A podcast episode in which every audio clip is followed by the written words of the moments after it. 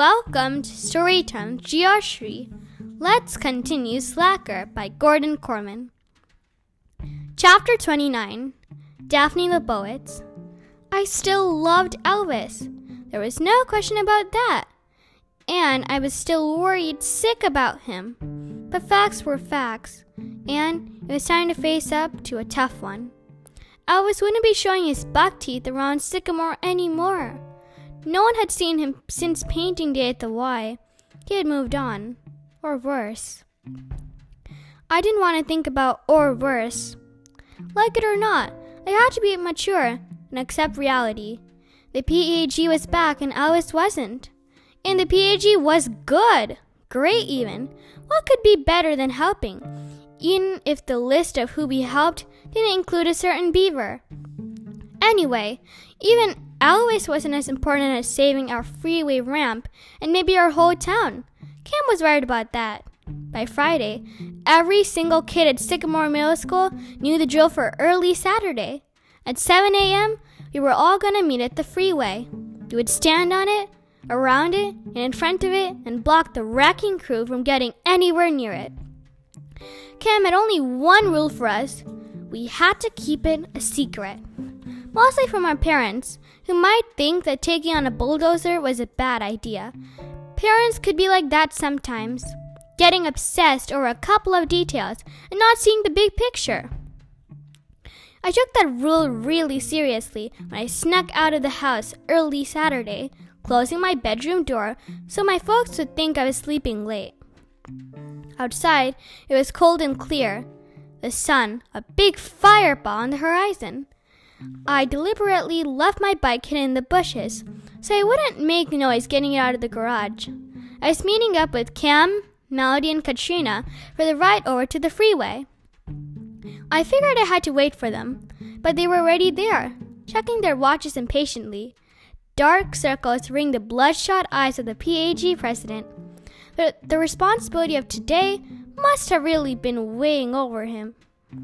The girls greeted me, but all he said was, I can't believe the sun's up at this hour. Melody seemed nervous.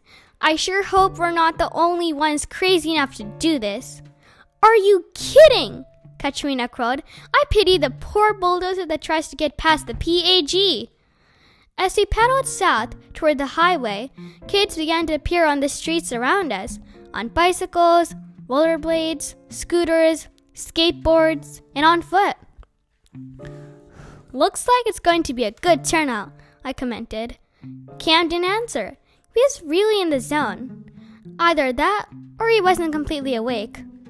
As we moved along, the steadily growing stream of paggers began to converge on the main roads, heading into downtown. There were waves and subdued greetings, but no one wanted to attract attention and give away our plans.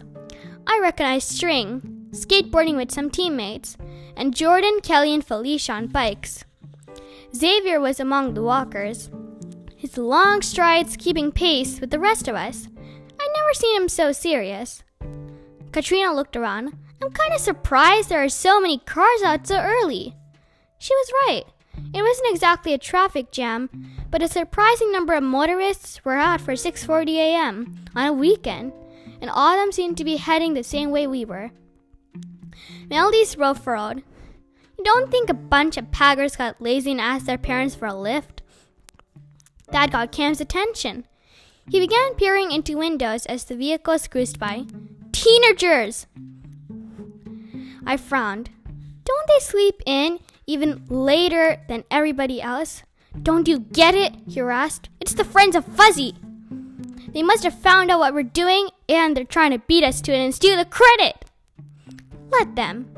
Melody reasoned. As long as it stops the bulldozers, who gets credit shouldn't matter. You don't know the friends of Fuzzy. They're crazy. He glanced over his shoulder and went suddenly white. Evasive action! This isn't a video game, Melody began. And I saw it too. A bright red Dodge Charger, right on our tail and gaining fast. The four of us swerved to the right and jolted up onto the sidewalk. The big sedan roared past, its window open, and none other than Jennifer Del Rio hanging out, her long dark hair wild in the wind. She shook, she shook her fist and shouted, This'll teach you to mess with Farley J. Peach Fuzz.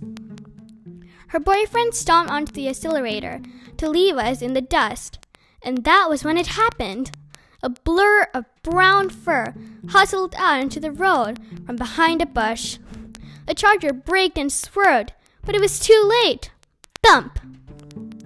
The right fender struck a glancing blow and sent the unlucky animal skittering back to the curb. My eyes got so wide I thought they'd suck in the rest of my face. A horrified scream was torn from my throat. Elvis! No way, blurted Cam.